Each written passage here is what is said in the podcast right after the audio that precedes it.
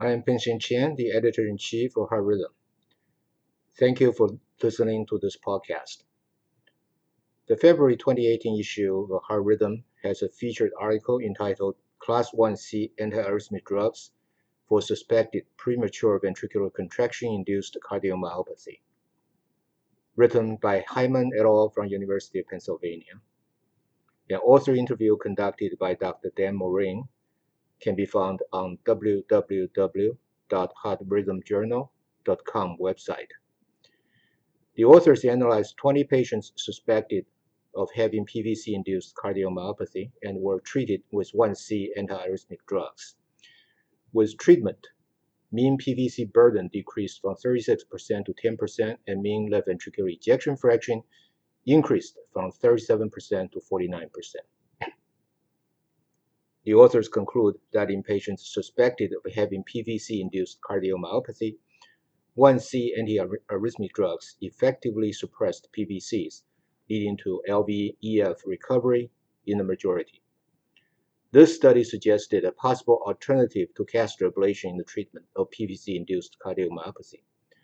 The study, however, is limited by the small sample size and the retrospective data collection larger study is needed to test this exciting hypothesis. The next paper is entitled Atrial Fibrillation and Cognitive Decline in the Framingham Heart Study by Nishtala et al. from UC San Francisco. The authors studied 2,682 patient, uh, participants of the Framingham Heart Study, original and offspring co cohorts.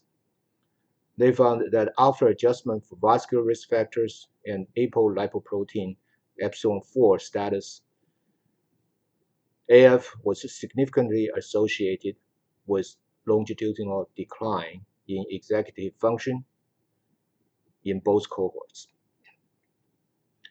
The next paper is Urban Rural Differences in Mortality for Atrial Fibrillation Hospitalizations in the United States by O'Neal et al. from Emory University School of Medicine, Atlanta, Georgia.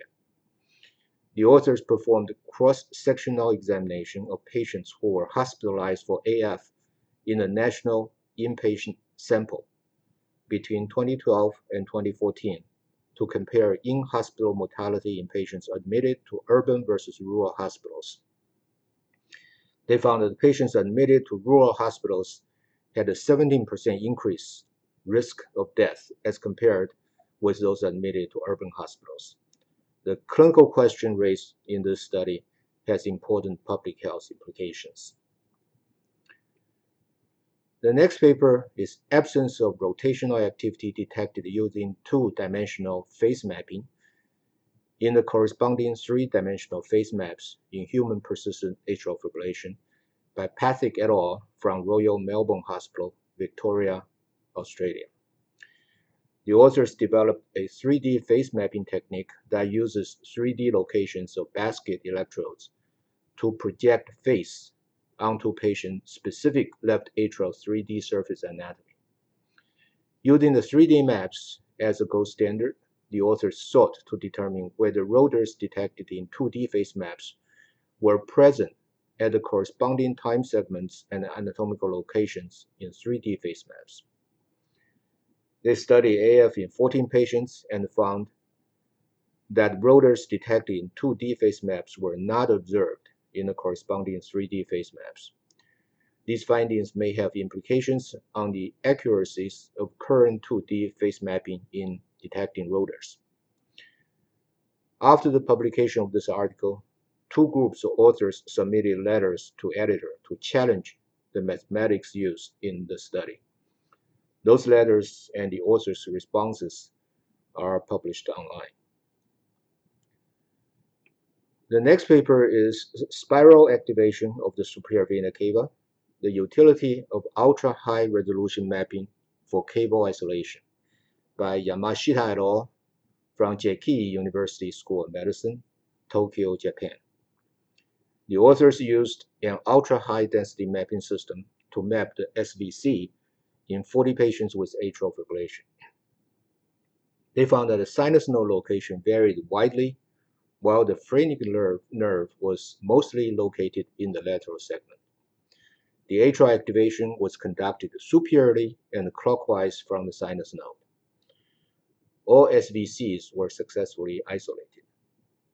The authors conclude that ultra-high resolution mapping is useful for the safe and efficient isolation of the SVC. The next paper is contact force sensing for ablation of persistent atrial fibrillation, a randomized multicenter trial by Conti et al., Southlake Regional Health Center, Ontario, Canada. This trial is called Touch AF, which randomized 128 patients undergoing first-time ablation for persistent AF. The authors found that contact force sensing guided ablation resulted in no difference to RF time or 12 months outcome. The next paper is ICD computed respiratory disturbance index accurately identifies severe sleep apnea by D'Onofrio et al. from Naples, Italy. They enrolled patients with left ventricular ejection fraction less than 35% and an ICD. One month after implantation, patients underwent a polysomnographic study to determine the apnea hypopnea index, or AHI. They found that an ICD computed respiratory disturbance index accurately identified severe sleep apnea and demonstrated good agreement with AHI. Therefore, the index may serve as an efficient tool for screening patients at risk of sleep apnea.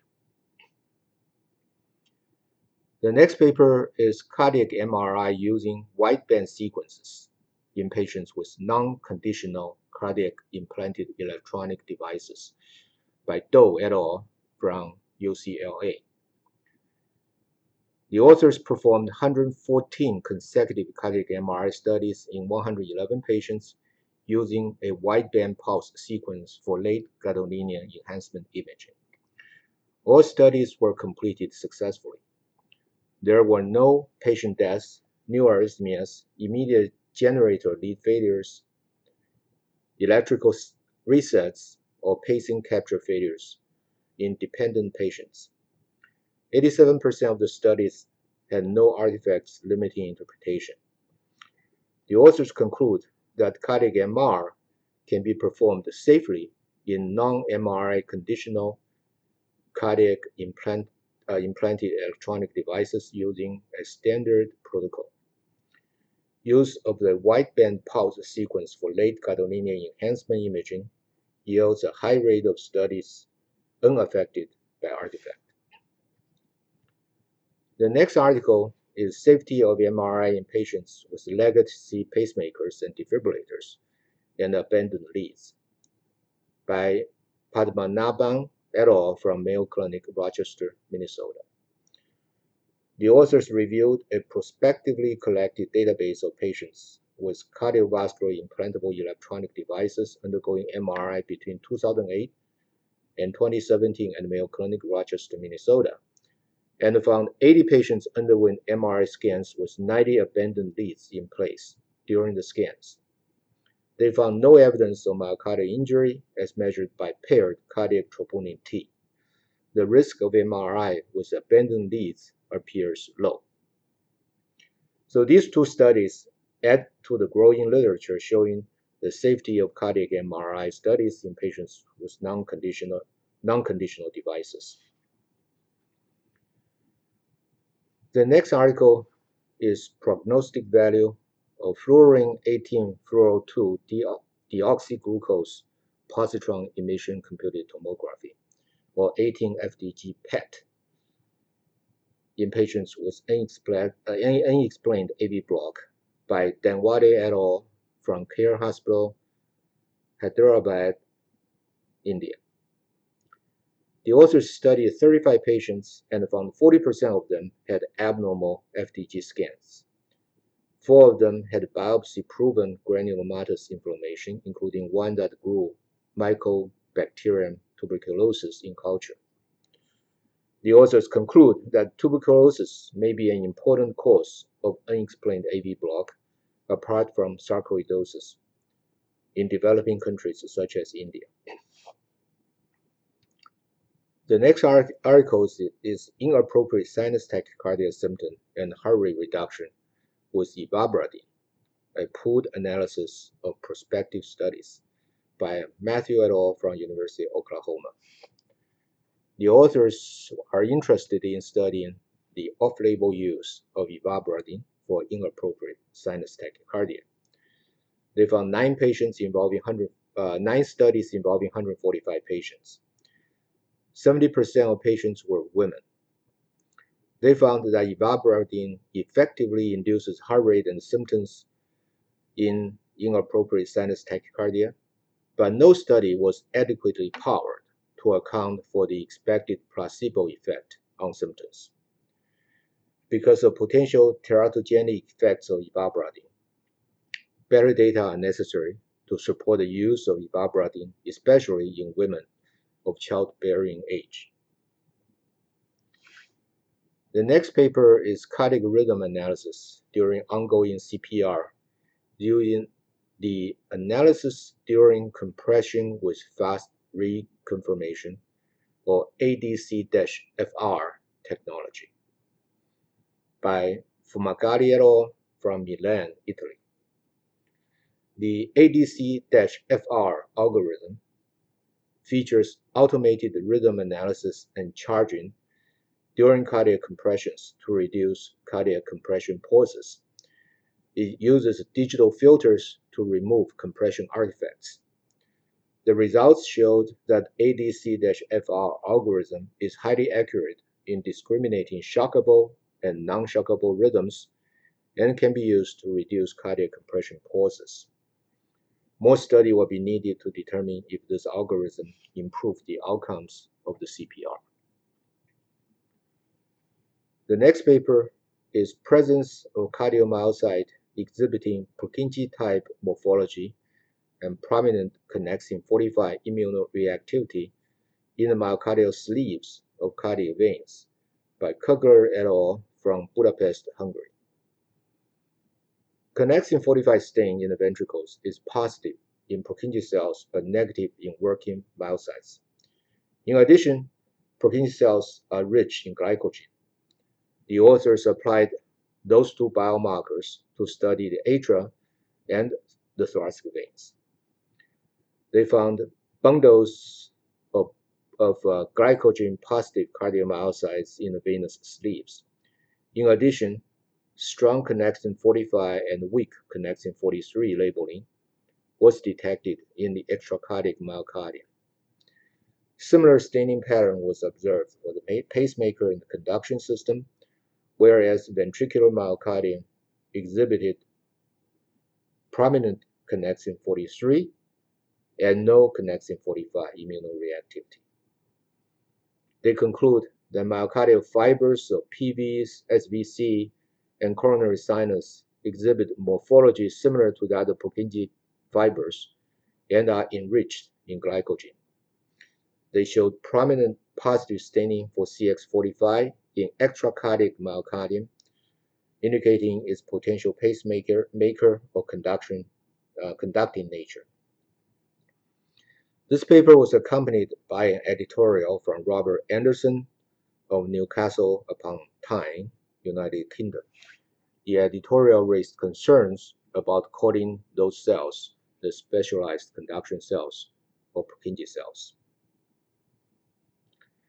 The next paper is CRISPR correction of the PRKAG2 gene mutation in a patient's induced pluripotent stem cell derived or iPSC cardiomyocytes eliminates electrophysiological and structural abnormalities by Ben Jehuda et al. from Technion, Haifa, Israel.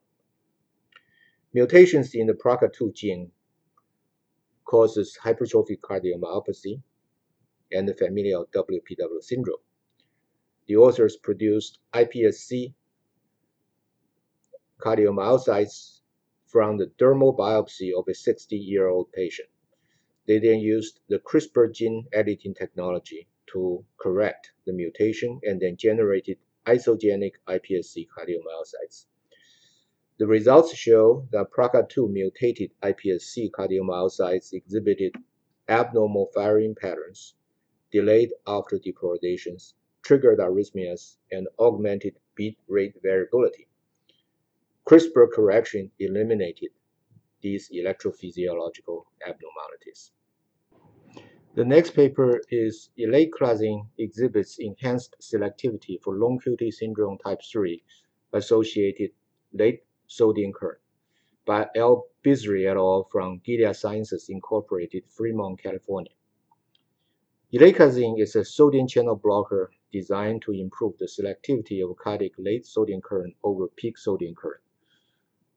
Wild-type human cardiac voltage-gated sodium current, or HNAV 1.5, and 21 previously reported variants were studied using patch clamp recordings from a heterologous expression system.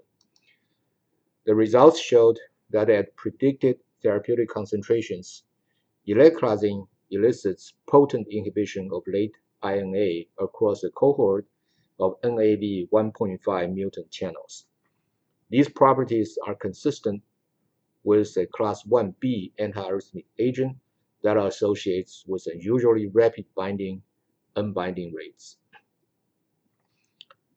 The next paper is a contemporary review entitled Utility and Limitations of Long-Term Monitoring of Atrial Fibrillation Using an Implantable Loop Recorder by Lee and Mittal from UC San Francisco and the Valley Health System, Ridgewood, New Jersey, respectively. Continuous long-term implantable loop recorder, or ILR, based ECG monitoring has been increasingly used to diagnose episodes of AF in high-risk patients and to improve characterization of AF episodes in patients with known AF. This review aims to review the potential clinical utility of ILR-based ECG monitoring while highlighting some inherent limitations of the current technology. An understanding of these limitations is important when considering the use of ILR-based ECG monitoring and clinical decision-making based on the information being stored within these devices. The next paper is entitled My Syncopated Heart, A Patient's Perspective by Gail Bellafiore. This article was written by a patient who describes the heartbeats going out of rhythm this article is both interesting and educational to read. In addition to the above articles, the journal also published a Josephson and Willems ECG lesson, an image of ultra-high resolution three-dimensional mapping caster for isolated pulmonary vein reentrant tachycardia, 4EP news, and news from the Heart Rhythm Society. I hope you enjoyed listening to this podcast. I'm Dr. Peng Chen for Heart Rhythm. Thank you.